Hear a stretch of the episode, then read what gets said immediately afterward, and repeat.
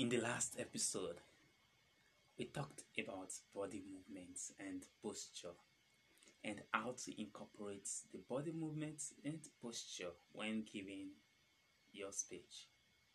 Now, in this episode, I'll be talking about eye contacts, facial expressions, and gestures.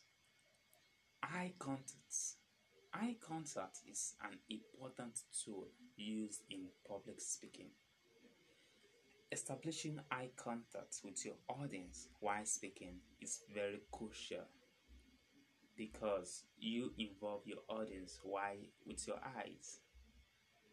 It keeps your speech engaging, personal, and conversational. During speech delivery, you use eye contact to establish a bond between you and the audience. It also makes the listener feel important and creates a personal connection with you. When not incorporated in your speech, your audience will feel left out. It's recommended that you identify different locations while speaking and establish eye contact with one person at a time. Holding the gaze for a few seconds before moving to another person will help you connect personally to more people in your audience. Facial expressions.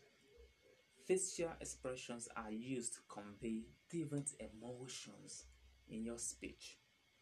The human face is extremely expressive and can convey countless emotions without saying a word. Facial expressions are universal and the same across cultures.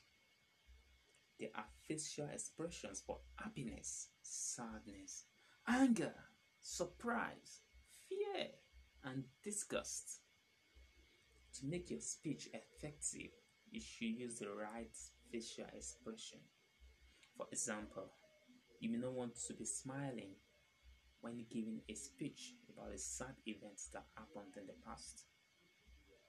It could confuse the audience and make your speech ineffective. Gestures.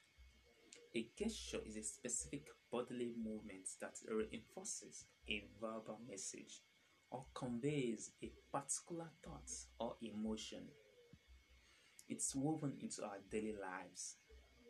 You may wave, point, beckon, or use your hands when arguing or speaking. Gestures express themselves without much thought. However, the meaning of some gestures can be very different across cultures.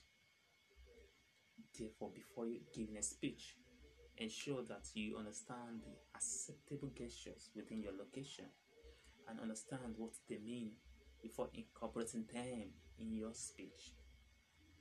The following common gestures can be incorporated into your speech to make it more effective. A clenched fist can indicate anger or solidarity in others. A thumbs up and thumbs down shows approval and disapproval. Crossed arms indicates that the person feels defensive, self-protective, or closed off. Standing with hands placed on the hips can be an indication that a person is ready and in control, or it can also possibly be a sign of aggressiveness. Clasping the hands behind the back might indicate that a person is feeling bored, anxious, or even angry. Rapidly tapping fingers or fidgeting can be a sign that a person is bored, impatient, or frustrated.